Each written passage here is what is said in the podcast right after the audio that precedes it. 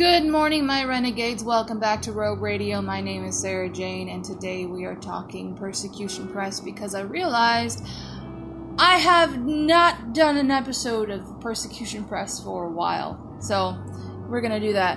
And um, I have the new Voice the Martyrs magazine. If you have not subscribed to it, it's free.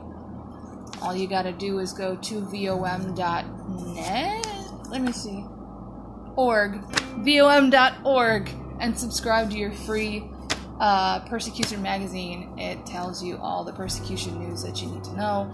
And uh, so, yes, let's um, give a warm welcome to Kuwait and uh, Argentina who are listening. Thank you very much for listening. We appreciate you. We embrace you. We love you here at Rogue Radio. And um, welcome to the Renegade family. We're very happy to have you. We're very happy to have you listening. It, it's a blessing. It's a true blessing. So, let's uh, jump in the trenches, shall we? I haven't, I haven't used that tagline in a very long time. Let's just, let's just go.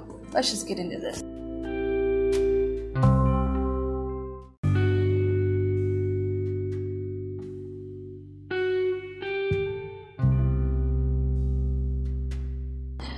If you have any comments, questions, or concerns, as always, links will be down in the description on how to reach me. Email, YouTube, Twitter, uh, Instagram, all of that lovely stuff. Um, and don't don't be shy. Drop me a message. Tell me how you're doing.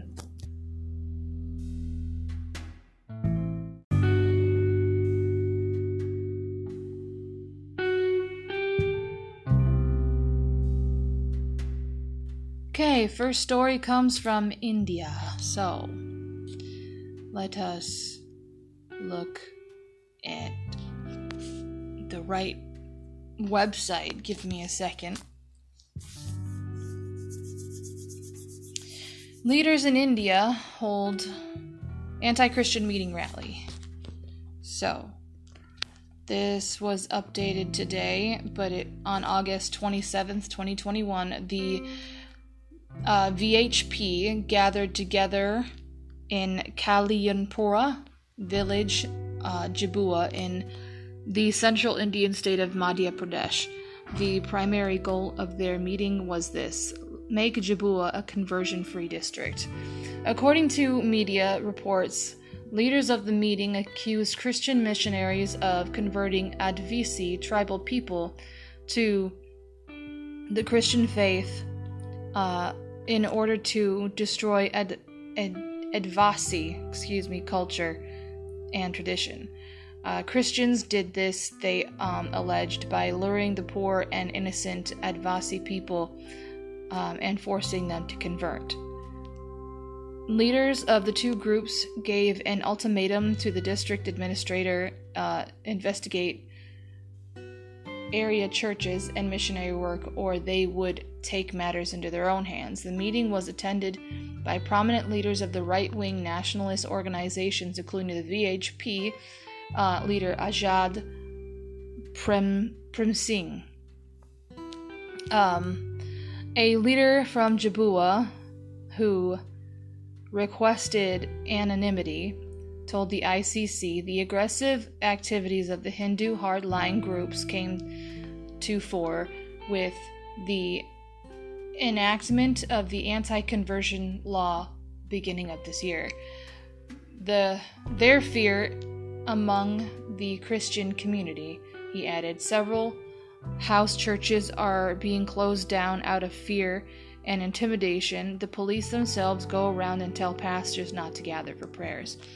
With the latest rally in the district, and the announcement of their intention to close down all the house churches, it is really concerning.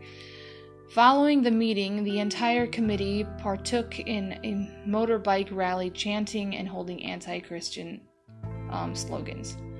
Since January 9th, enactment of Madhya Pradesh anti conversion laws, uh, Christians in the state have experienced a sharp ra- rise in anti Christian incidents in the first six months of the law's enforcement.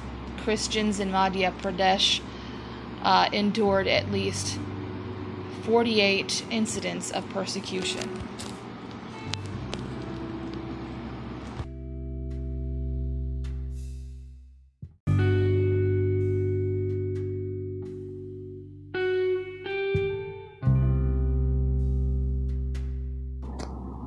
All right, before I start reading this next uh, article, I this article comes from Iran, and I know I've talked about um, some news from Iran before. And whenever it comes to uh, a country that I am li- that I am um, that I know is listening, I want people to know in that country that I hold no prejudice against anybody from a different religion. I know the difference between a terrorist and a Muslim who practices Islam. I understand the difference. I understand that there are peaceful Islamic people and then there are terrorists who are extreme Muslims who kind of go to the extreme. But understand that I'm not trying to badmouth anybody who is listening from I- Iran. Understand that. Um, I extend my hand of love to every country that is listening, including Iran. I just want to keep the people who are listening informed about certain countries. And this one kind of raised my eyebrow. So I do know that there are good people in Iran and there are bad people in Iran, just as much as any other country is the same thing. So um, just please understand that I'm not trying to. Um, how do you say that? I'm not trying to hurt anybody by talking about a certain country and what they're going through. I'm not trying to offend anybody. So, let's read this. Leaked footage from inside Iran's Evin prison torture factory. Um, this comes from the 26th of this month. Um, from International Christian Concern. Rare clips of footage from inside Iran's notorious Evin prison have been leaked over the past few days, depicting instances of beatings, inhumane treatment, and living conditions in international prison standard violations. Uh, a hacker group called um, Ali's Justice began uh, releasing the footage in on August 22nd, which included a clip from the prison control room from the hacker or when the hacker group announced their presence to the guards via monitors. The control room screens read The Evin prison is a stain on uh, Raisi's black turban and white beard. Um, that was the quote that they said, I guess. Um, in total, 16 videos have been released to or so far, with majority from 2020 and 2021, though some date back to 2015 and 2016. According to Amnesty International, the or they have identified seven videos showing prison guards beating or otherwise ill treating prisoners, three showing overcrowded prison rooms, three showing incidents of assault against inmates by other inmates, and showing incidents of self harm and the depicting of a cell for solitary confinement itself a form of torture.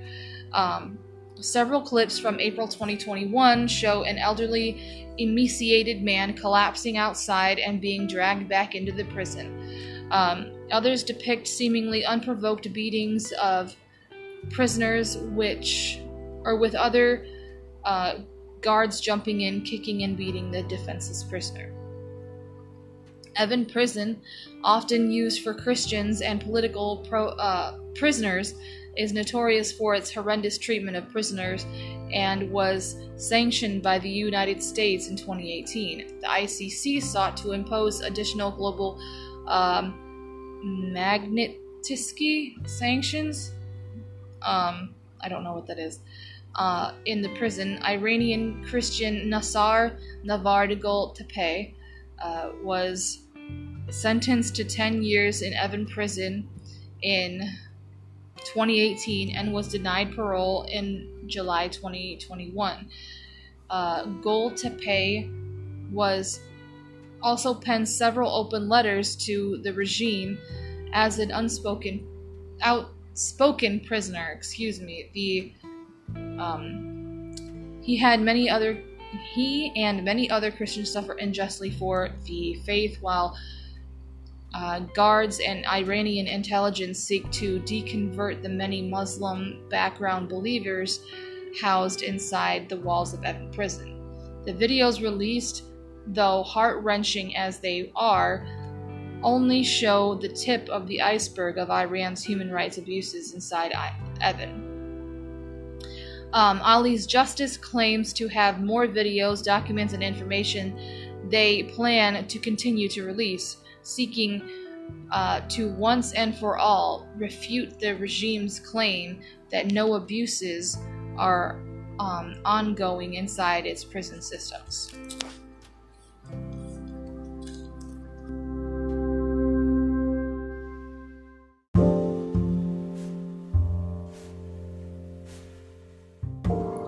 Okay, this one comes from the DR Congo, so let's um, read that one real quick.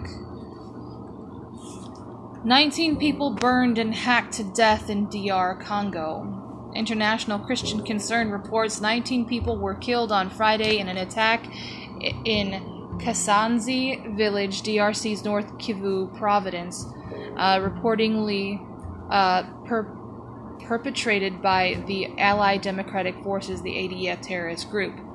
Um, the 19 people were killed by the rebels who plague the territory of Beni, uh, the ADF said Kakule Kulunga, a local chief, uh, told the a- AFP news agency, adding that the victims were killed by bladed weapons and fire, um, and that houses were also being set ablaze. Earlier this year, the U.S. Department of State designated ADF and the foreign terrorist organization that and categorized them as ISIS DRC. The group has the primary aim of creating an Islamic uh, caliphate in Central Africa, while the large majority, 85 to 90 percent of the DRC's population, is Christian. Violence rooted in uh, Islamic extremism continues to worsen uh, putting the country at number 40 in the 2021 Open Doors World Watch List for Christian persecution. Um, these predominantly Christian communities are attacked by an Islamic extremist group uh, with a clear Islamic expansionist agenda. Open Doors spokesperson Illia Djadi uh, stated in a reference to the rebel group. Please continue to pray for the healing of those traumatized by violence and DRC or in the DRC, and for the Lord to comfort those who are grieving loss of loved ones. Please also pray for the Lord to strengthen uh, their government protection over its people and bring peace to the nation, and for the love of Jesus to redeem the souls of those who persecute the church.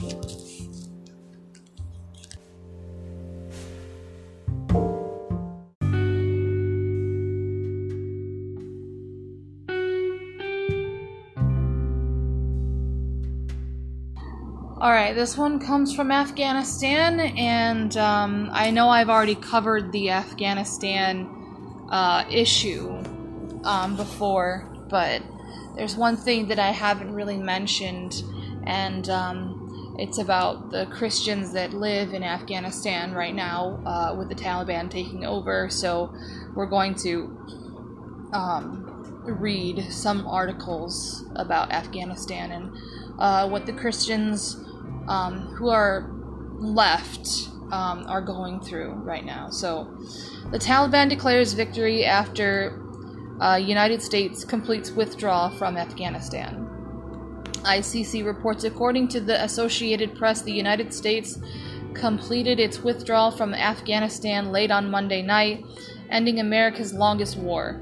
While thousands were able to flee Afghanistan uh, through the Kabul airport, now in the hands of the Taliban, officials admit not all who wanted to leave the country were able. Um, remember when I told you guys that this was going to happen? That um, we didn't know how many people were going to get out, and if all of the people who were supposed to get out were going to get out. We didn't know any of that, so that kind of confirms what I said earlier uh, this last week. So, um, hours after the final United States troops left, the Taliban triumphantly marched into Kabul's airport from the tarmac. Taliban leaders pledged to secure the country, reopen the airport, and grant amnesty to former opponents. Um, Afghanistan is finally free. Hekmatullah Wasiq, a top Taliban official, told the Associated Press. The military and civilian side of the airport are with us and in control. Hopefully, we will be announcing our cabinet. Uh, everything is peaceful, everything is safe. Didn't the Kabul airport blow up, though? That's what I'm kind of confused at was this article made before that happened or what? Since Kabul fell into the Taliban um, on August 15th, the Kabul airport was home to chaotic and deadly scenes as thousands of Afghans and foreigners attempted to flee Afghanistan. Last Thursday, ISIS K attacked the airport nearby, killing. Uh, hang on. ISIS K attacked the airport and a nearby hotel, killing 13 United States soldiers and at least 169 Afghans. After 20 years, we have defended the Americans, Mohammed Islam, a Taliban guard at the airport, told the Associated Press.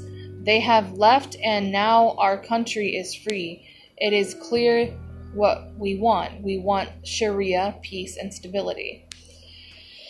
With the Taliban's victory now complete, uh, minorities in Afghanistan are bracing for increased persecution, including the country's small and secretive Christian community. Afghanistan's diverse ethnic and religious minorities are at risk of violence and repression. Michelle uh, Bachelet, uh, the United Nations human rights chief, said last week, according to the Bachelet, the um, Taliban's history and reports of killings in the past few months support this concern.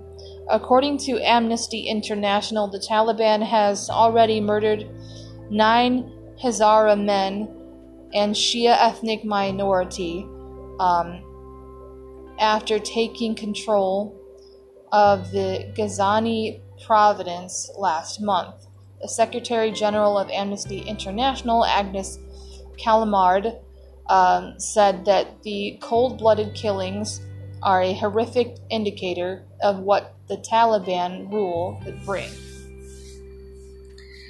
With the Taliban now in power, many Christians fear they will also be targeted and severely persecuted. Some known Christians are already receiving threatening phone calls the Christian leader told the International Christian Concern in the days following Kabul's fall.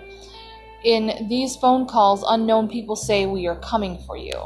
The ICC has not confirmed any targeted killings of Christians. Release International spokesperson Andrew Boyd um, claimed that at least the Christian has been killed, or at least one Christian has been killed by the Taliban. The Taliban have been checking phones to check if they are um, any Bibles downloaded onto their phones. Boyd told GB News. We have a report that at least um, one hundred. Oh my gosh, I'm sorry. Hazara has been killed as a result of this. Wow. Um, Afghanistan's Christians uh, communities is almost exclusively comprised of converts from Islam. Some estimate the Christian population to be 8,000 and 12,000, making it one of the country's largest um, religious minority groups.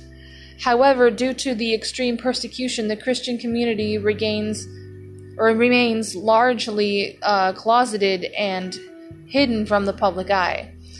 Um, their status as converts makes Afghan Christians direct targets for persecution by the extremists, by both extremist groups and society in general. In Afghanistan, leaving Islam, it's uh, considered extremely shameful.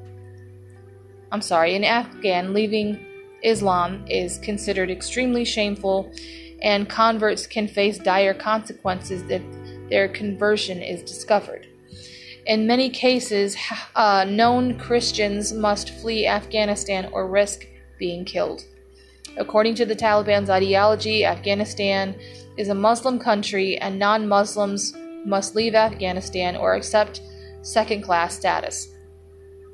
For Christians coming from convert backgrounds, Taliban will consider them uh, apostate and subject to Sharia's deadliest uh, consequences. Wow.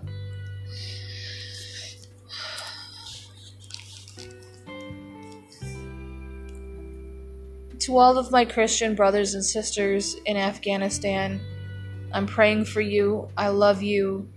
Rogue Radio supports you. We're with you.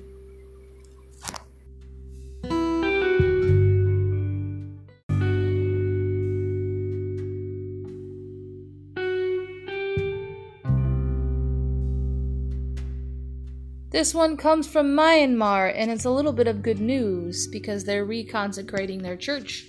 So let's um, read this together. Chin Church uh, leaders gathered to reconsecrate their church after military's occupation. August 28th of this year, church leaders from Falam area in Chin State um, gathered and had worship service to reconsecrate their church building in Tall Village.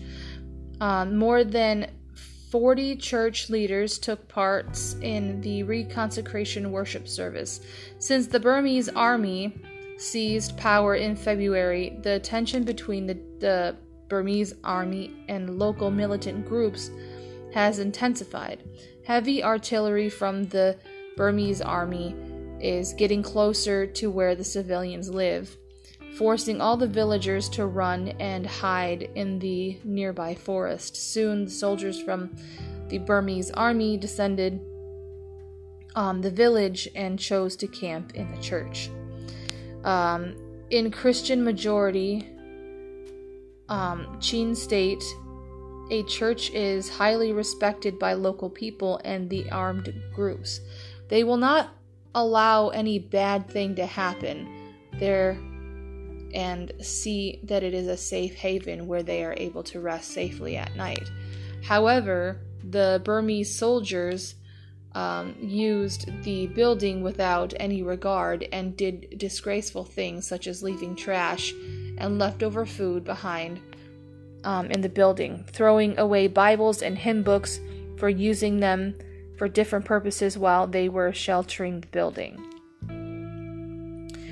Um, these soldiers camped twice at this church, and given that the church uh, was treated far beyond its dignity and could no longer be used for its purpose, after the Burmese army left, the church decided to rededicate this church. All the congregates and Christians have uh, formed nearby and gathered to clean up the church and conduct a recon- reconsecration ceremony. I'm sorry that I cannot read today. I'm so bad at it. Um, Christians in the area felt that their place of worship was insulted uh, terribly as well as themselves. So, not only needed to cleanse so they not only needed to cleanse physically but spiritually as well. Reverend Dr. Joe Azar Lai said to Zalin local media that this kind of event does not only happen in Tall Village or merely in a Baptist church. All of us got hurt, and that's why many of us uh, from various church denominations gathered here. He said, Falam Ministerial Council and Institute of Chin Affairs um, already released a statement condemning the soldiers' action in a religious building. Well, I'm kind of glad that they're able to reconsecrate their church. I'm very sorry that your building, your uh, place of worship was disrespected.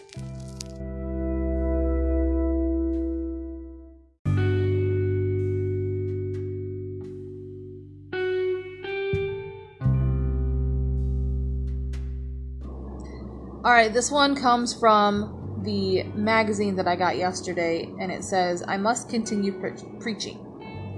How one of the first ethnic Somali Christians in Kenya persevered through decades of persecution to plant 23 churches. Oh my god. Ibrahim uh, wasn't even supposed to be there the day the gospel spark was lit in his heart. He was a proud Somali and a devout Muslim so why would he be interested in hearing uh, a Christian missionary speak? And he wasn't, at least not at first. As a policeman in Mombasa, Kenya, Ibrahim was assigned to observe a large crowd that had gathered for an evangelistic outreach. Um, his commanding officer was concerned that the event would become unruly or even become a target of an attack and he needed officers there to keep an eye on things.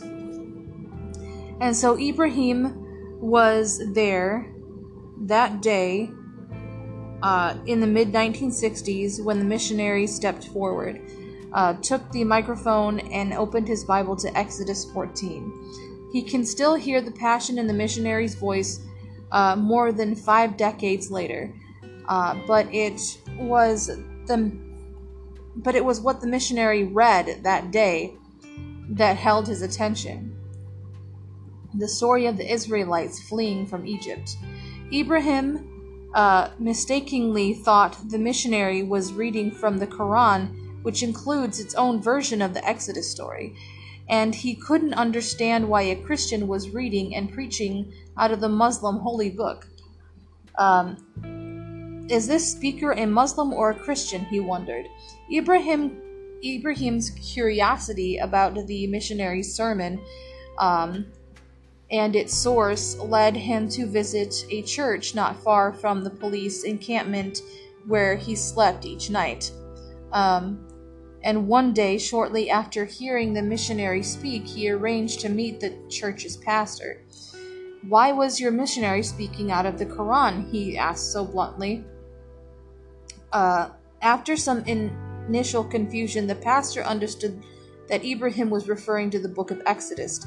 Uh, they talked for a while longer, and before parting, the pastor gave a curious, the curious Muslim policeman his own copy of the Bible.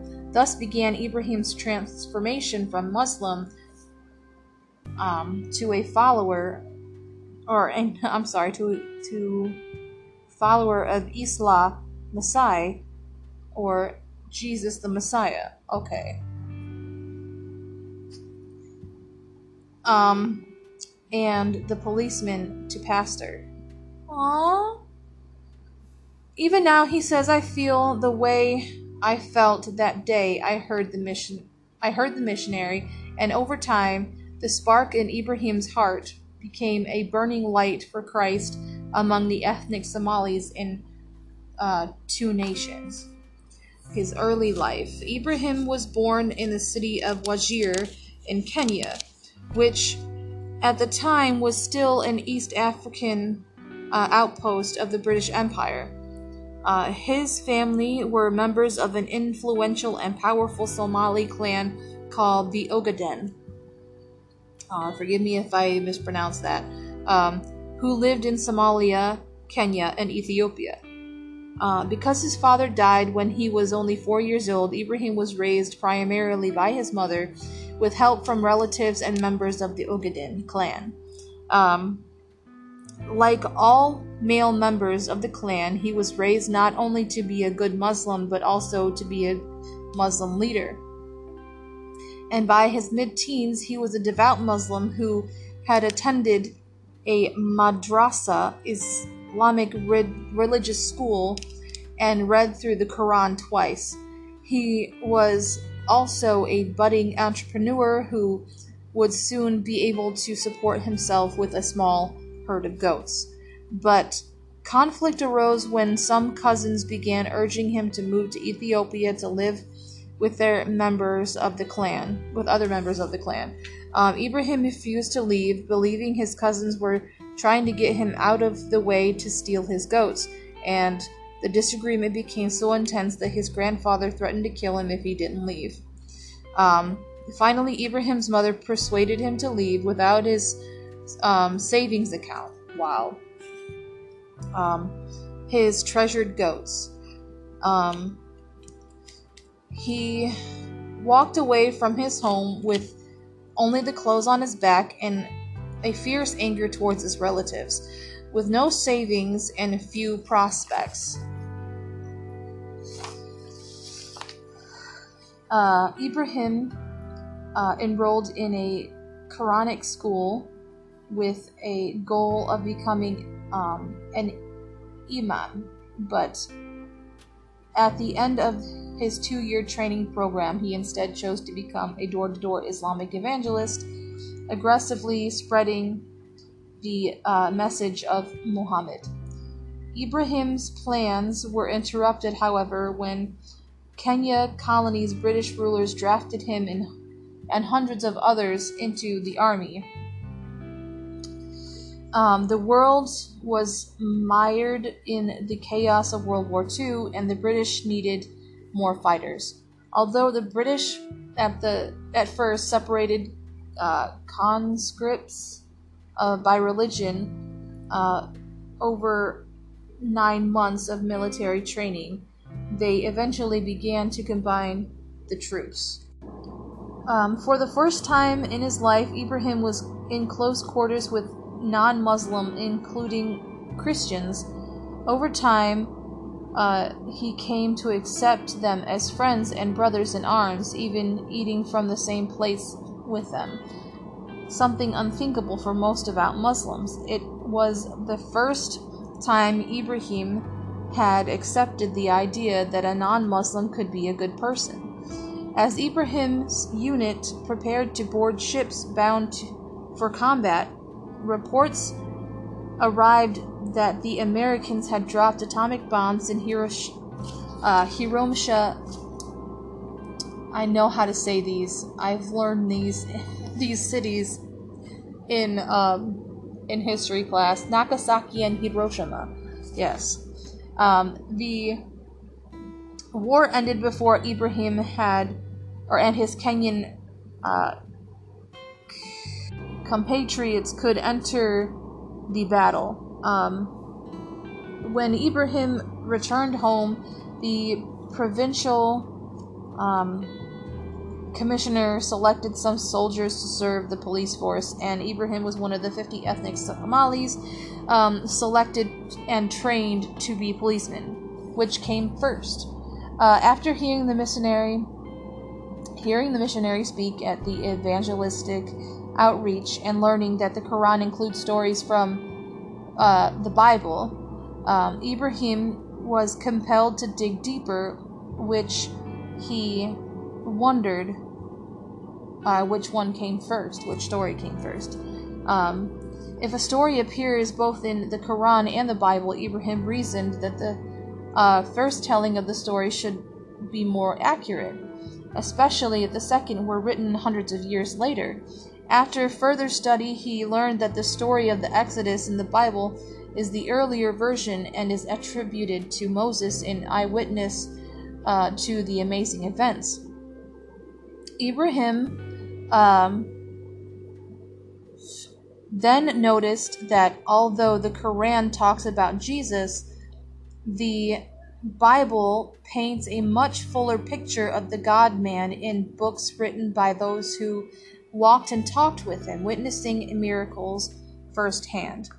Shortly after receiving his first Bible from the pastor, Ibrahim left the police force and took a bookkeeping job in Nairobi, Kenya's capital. When he made the move, he says he was in between faiths. The crumbling foundation of Islam had become apparent. He no longer recognized the authority of the Quran or the veracity of Muhammad as Allah's prophet. All the Quran is modified from the Bible, Ibrahim says, recalling his, his discovery.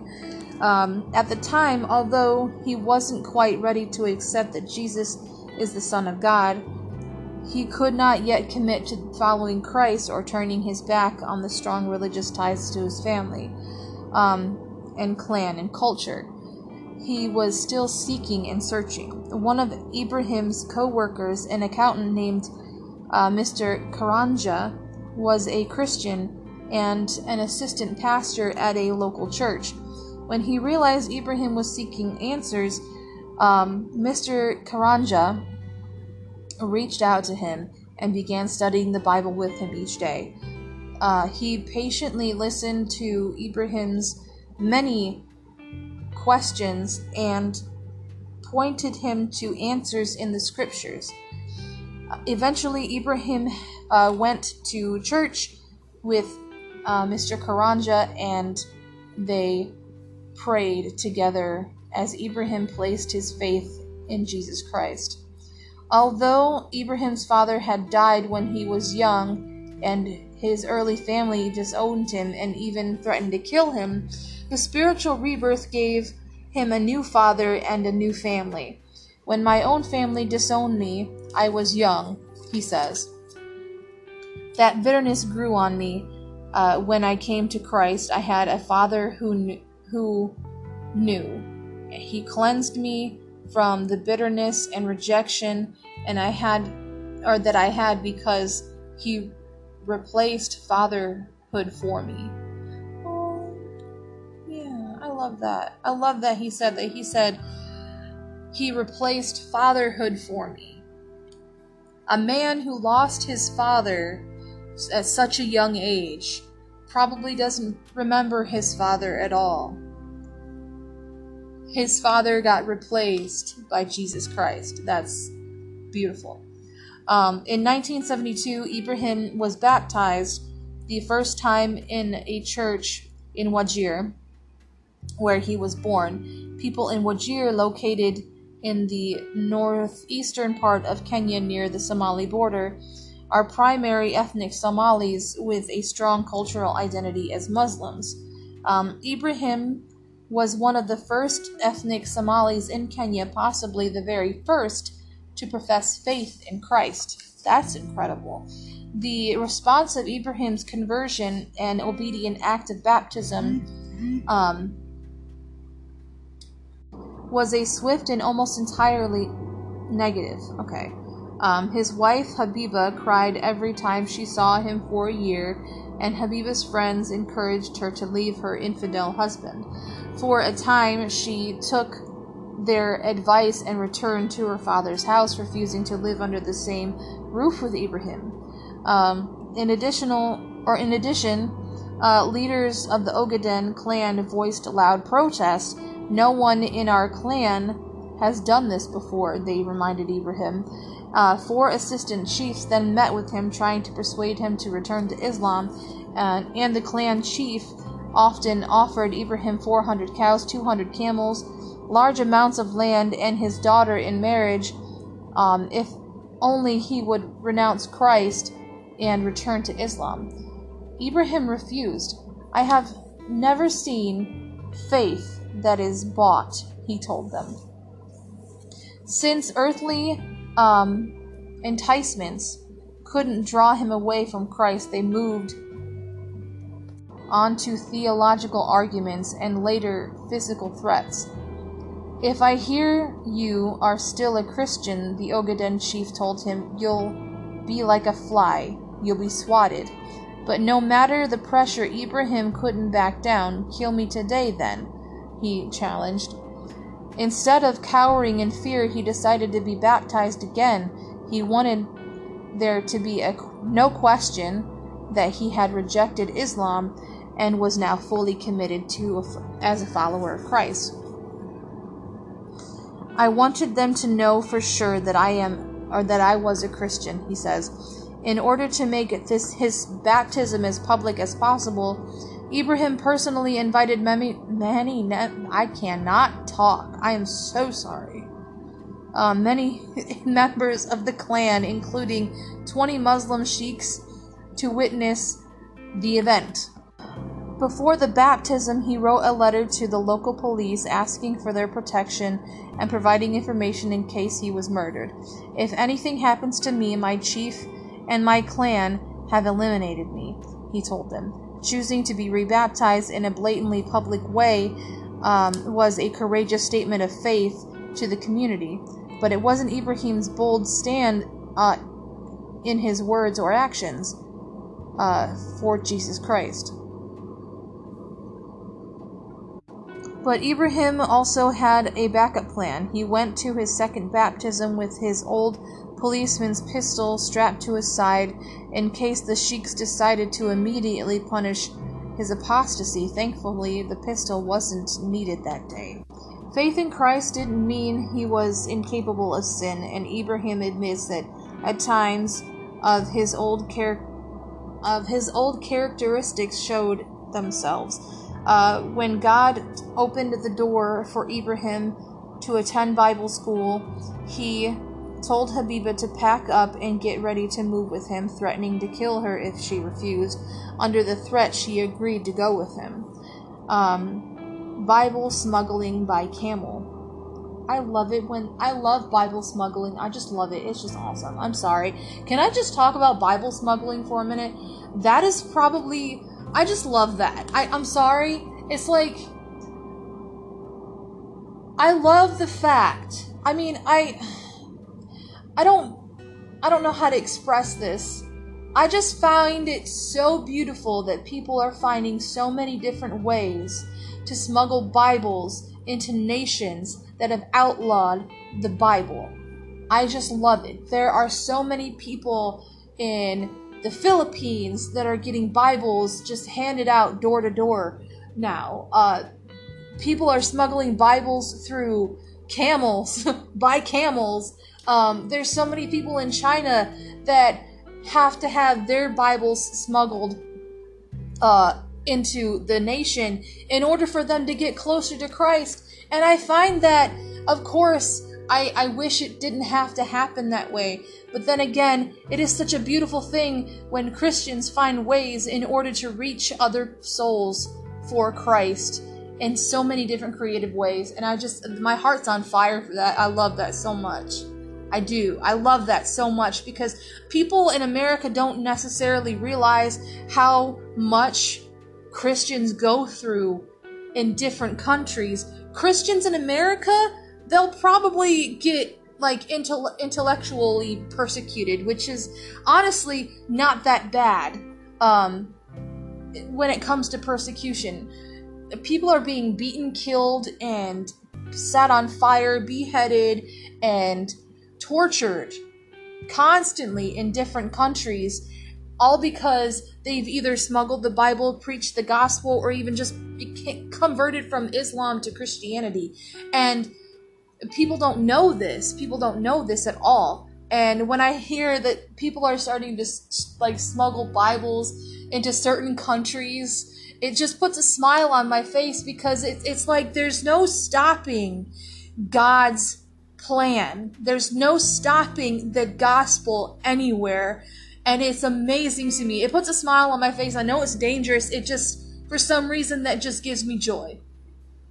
It gives me joy because no matter what the cost, people are still preaching the gospel. People are still smuggling Bibles, handing out Bibles, no matter what the cost is to them. And that I feel is just I just I just think it's gorgeous. I think it's beautiful. I, I just don't know why. Maybe I'm a maniac, maybe I'm weird, maybe I'm crazy. I just think that Christians out there that are risking their lives in order to reach other people who don't even know the name of Jesus Christ, don't even know the story of how he died for them. that is beyond amazing to me. That makes me smile. That makes me want to cry with joy. I love that. So I'm sorry. I just wanted to share my joy in that because that's something that you don't hear every day. That's not something that you hear on the news at all. We don't hear about Christian persecution anywhere uh, on the news at all. I mean, the closest thing right now is the Afghanistan issue because there are Christians in Afghanistan that are in danger. We've already talked about that earlier in this podcast episode. But the thing is, is that Bible smuggling. Oh my God! I, I just I don't know why it puts a smile to my face. Maybe maybe God just made me that nuts. I'm just I'm just saying that that is incredible. Um, there's no stopping the gospel. There's no stopping the name of Jesus Christ. There's no stopping the good news. They will find ways. Children of God will find ways in order for people to know God more. That's beautiful. And I feel like Americans now they we need to take uh, their advice. We need to take a leaf from their book. We need to understand that this is the passion that we need to have in churches. This is the passion that we need to have when uh, talking to somebody about Christ in such a loving way. This is the mentality we need to have. Where's the passion that America has for Christ in order to reach people? But anyway, Bible smuggling by camel. Oh my god, this just makes my heart happy. Um, while attending Bible school, Ibrahim uh, got his first taste of ministry and the high cost of sharing the gospel among Muslim Somalis. Um, in his earliest attempts at evangelization, Ibrahim and some classmates drove through neighborhoods um, while he preached through the loudspeakers um, mounted on the roof of the car. I love this. I'm sorry, it just makes me happy. Preaching about Jesus in the Somali language as as an attention getter with both positive and negative ways. Both ethnic Somalis had never heard the gospel in their own language, uh, much less from a fellow Somali from some, it created curiosity. I thought all Somalis were Muslims. Why is this Somali talking about Jesus in the Bible? But for others, it created outrage. If this man is really a Somali, then he is an apostate, and apostates deserve death. Angry Muslims often threw rocks at the car and sometimes even dragged the evangelist out of the car and beat them. Uh, they were targets of gunfire um, on more than one occasion, and eventually their vehicle is was completely destroyed by a mob opposed to their evangelical work in the area. You want to talk about somebody who's badass, okay? Ibrahim. I'm sorry for saying saying such a foul word, but I cannot explain I cannot find a word that explains his passion more than that word. I just love it. I mean, I love his passion. I don't love that he went through all of that. Just just understand that. But that's that's something that Christians go through. That's something that Christians will be persecuted. That that's just that just comes with uh, being a Christian. You will be persecuted that way. Um, but Despite the opposition, Ibrahim wasn't uh, content to share the gospel only with Somalis in Kenya. He longed to reach across the border and tell even more Somalis about um, the saving grace of God. Because members of Ibrahim's clan, this is 23 minutes, goodness gracious, okay, hang on. because members of Ibrahim's clan lived with uh, lived on both sides of the border, he was able to cross back and forth easily. Really? Um, he was able to cross back and forth easily. I just read that. Okay. He knew the Bible and had changed his life, so he began to smuggle Bibles across the border in hope that it would save uh, this have the same effect on many more Somalis. This just makes me happy. I'm sorry. It just makes me happy. We're going to go on to part two just because this is a very long article, but I'm going to keep reading it because this is just, this is awesome.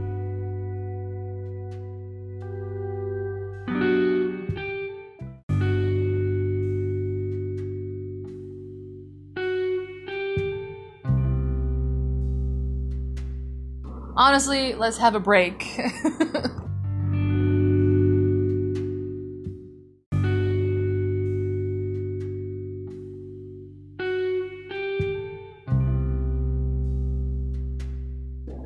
he carefully packed New Testaments into white milk cans, strapped the cans and other goods onto the back of a camel, and headed out of a seven day ride one way from his home uh, in Kenya across the border to Somalia.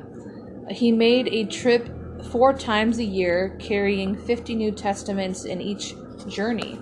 Um, because the Bibles were so desperately needed and dangerous, they were disassembled and distributed uh, one page at a time upon arrival uh, in Somalia.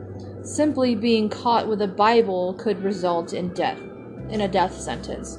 Um, Ibrahim uh, was attacked by a rock throwing Muslims on several occasions during his smuggling work, and on one occasion, he was arrested and detained for four days before being released and sent home.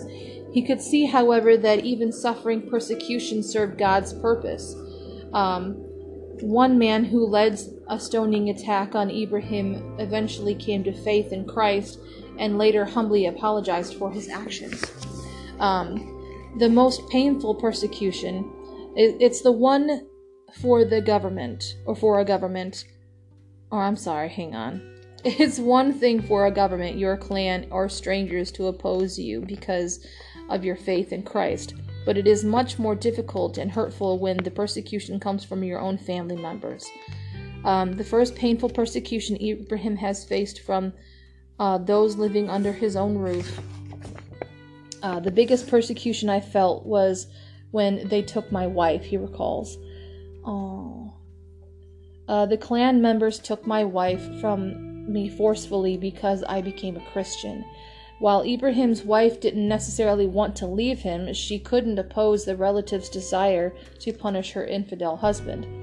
Uh, but uh, for about three years, Ibrahim's wife and children lived in Saudi Arabian embassy in Nairobi's in Nairobi's as in Nairobi as guests of the Saudi ambassador who saw the spread and protection of Islam as a significant part of his duties. Um, he was more than happy to use the resources of the kingdom of Saudi Arabia to punish an infidel who had turned his back on Islam. Ibrahim was forcefully separated from his wife uh, for a total of 11 years after he came to know Jesus Christ. In fact, his wife was living with relatives when she died. Um, they held a memorial and buried her body before even informing him that his wife was more than 60 years had passed away. During the long years of separation and discouragement, Ibrahim had two sources of comfort God's Word and Christ's body, the church. Uh, when I was in that state, it was so painful, he says. Sometimes it becomes unbearable. The church members would come and encourage me, pray with me. Whenever I was in pain, I constantly read the Word, which um, reminded me that patience will pay. Yes. Um, one passage Ibrahim returned um, to again and again was Psalm 5, which speaks on God's care for his children as well as his punishment of those who abuse them. Give ear to my words, O Lord, consider my groaning, give my attention to the sound of my cry. My King, and my God, for to you do I pray. The boastful shall not stand before your eyes.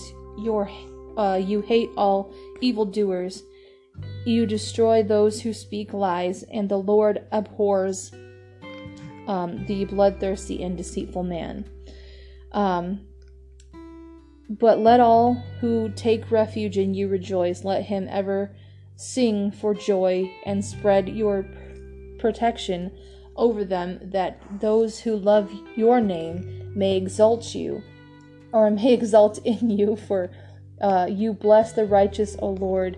You cover him with with favor, um, as with a shield. Another favorite passage was the parable of the talents in Matthew 25. Each time he read the story, he was reminded to always remain faithful. My faith is that, or my faith is what strengthened me, he says. If I didn't have a strong faith, I would have backslidden. Uh, but that's been my encouragement. And Ibrahim says he has always drawn encouragement from biblical uh, heroes of faith, even Paul. They stoned him. Oh my god, yes. He likes that story too, bro. Yes. they stoned him and he got up and walked away. um, even Paul, they stoned him. He says, Those who believed ahead of me, most of them suffered the same, even worse, persecution. Stephen, uh, Stephen was killed because of his testimony. I realized I would have to go through the same path um, they suffered. Even Peter was imprisoned, and the doors of his cell were opened. Oh my God, that's beautiful. Oh my God, I love it. Um, the work of the harvest. Ibrahim's ministry uh, work has never been stopped by pressure or persecution, even in his early days as a follower of Christ, from preaching the gospel over loudspeakers during Bible school to smuggling Bibles into Somalia by camel. His passion for sharing the gospel, especially with ethnic Somalis, has never waned. Today, northern Kenya is dotted with living memorials to his work. Ibrahim has planted 23 churches over the course of his ministry. Oh my god. Ah, I, I'm so happy. Um, when he speaks to Muslims, Ibrahim uh, begins by laying out his Islamic credentials, just as Paul announced his Hebrew heritage and training to the church of Philippi, Philippians uh, 3 4 through 6. Once Ibrahim has established his credibility as someone who trained to be an imam and studied the Quran extensively, he turns the conversation towards Jesus Christ. That's incredible. I love that. Um, while most Somalis identify as Muslims, Ibrahim uh, says many have little understanding of even most basic tenets of Islam. After all, the Quran is written in Arabic, a language that many Somalis don't speak or cannot read.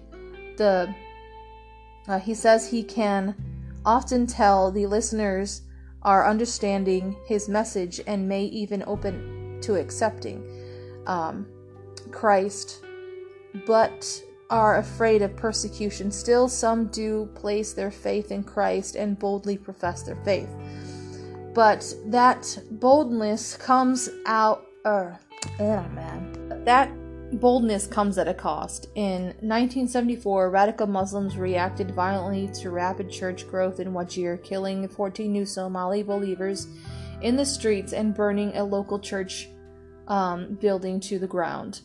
All of the missionaries left the area after receiving notes saying they and their families would be killed if they stayed in the city, and although it was his home, Ibrahim uh, was never again able to live in Wajir full time. Over the years, Ibrahim uh, has been shot, stoned, and arrested twice.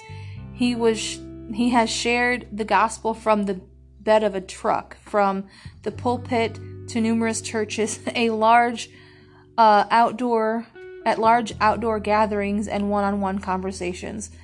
He has watched authorities and extremists cancel or shut down his evangelistic meetings, and the last time he was pelted with stones just five years ago, along with or long after his 80th birthday. Uh, you, if you volunteer to be a good steward of the Lord of God, or of the Word of God, I'm If you volunteer to be a good steward of the Word of God, you will go through several problems, challenges, even through fire. He says, matter of factly, Abraham's views his suffering not as extraordinary, but merely as the expected consequence of following Christ. Um, when a visitor suggested that Ibrahim experienced a lot of suffering during his Christian walk, he quickly repl- replied, Not nearly enough compared with Christ's suffering for me. Um, advancing age and health issues have slowed Ibrahim's ministry work in recent years, but he is still committed to sharing the gospel and to inspiring and empowering the next generation of Somali Christians and church leaders. Uh, many pastors view Ibrahim as a hero of the faith and a mentor uh, regularly seeking his counsel, and he is sometimes invited to speak, but are at Bible colleges where he spreads several. He spends several days pouring godly wisdom into um, developing leaders of the Kenya church and evangelists who are who share with who share Christ with Muslims. Ethnic Somalis in Kenya who came to Christ today still face many difficulties and trials. While the Kenyan government promises freedom of religion family members and clan leaders can do can and do persecute uh, who leave Islam and follow Christ. Because of the long road of suffering Ibrahim has walked he is well qualified to mentor encourage and prepare new believers. But this but his ministry work is at times painful. One young evangelist Ibrahim mentored and encouraged was an extended family member named um, Ad- Abdiweli, um, also called Abdi. See martyred for reaching his people. That's the next. Um, that's the next article. Maybe sometime in the next episode I might read it. Um, Abdi had a powerful ministry reaching Muslims for Christ until he was gunned down in Garissa, Kenya in 2013. He was my son in the faith, Ibrahim says, proudly holding a picture of the two men together. Aww. Ibrahim's church denomination specifies retirement uh, age of ministers and an age he passed long ago. Um, as long as God gives him strength, Ibrahim says he will not quit sharing the gospel. I cannot retire from the work of God, he says. Uh, it has been more than 50 years since the gospel spark uh, was lit in my heart by the work of the Holy Spirit and a missionary whose name he never knew. Um, yet, Ibrahim remains as ready to preach to and to share as he has ever been, and he is still ready to risk everything for the sake of seeing Somalis receive the salvation gained through faith in Christ alone. I'm still carrying my Bible, he says with a smile. I must continue preaching. Listen! Ibrahim! Um, I know you're probably not listening, but oh my goodness! Rogue Radio's proud of you! Oh, we love people like you. We love missionaries like you. Oh my gosh. If I was if I was if you were in front of me, I would embrace you. That's how much I I love your faith and I love your passion. That's that's just incredible. Um keep preaching, my brother. I love that. I love that.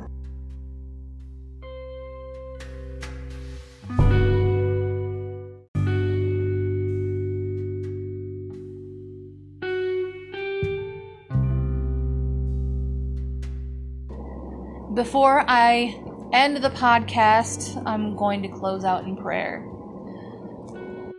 Father God, I ask you to please help your children find creative ways in order to spread the gospel in more countries than the ones that I have mentioned, even in the ones that I have mentioned, Jesus. I just ask you, God, and I pray for protection over your children that have worked so hard in order to uh, just preach the gospel and mention your name to people that don't even know it, Jesus. Whether these missionaries and Christians realize that they are curse breakers, and I ask you, God, to raise them up in their purpose, raise them up in their faith, and raise them up and not to not be afraid. And I pray for those people who are listening right now. Uh, I ask you, God, that if they don't know you, I pray that they do come to know you. I pray that every podcast episode that I have um, is a blessing to those who hear it. Uh, I thank you for the platform that I have in order to share wonderful stories like Ibrahim's Jesus. I just thank you for giving me a voice in order to um, help people understand what's going on in different countries, Jesus, and even in their own homes, even in their own countries. And I thank you, God, for giving me so many nations that are listening that I can support and love uh, unconditionally with everything in me. This podcast is blessed by you. This is your podcast, Jesus. This is your idea you have given me. I am just your voice. And I thank you for that. And um, I just pray that this blesses the people who listen. Amen.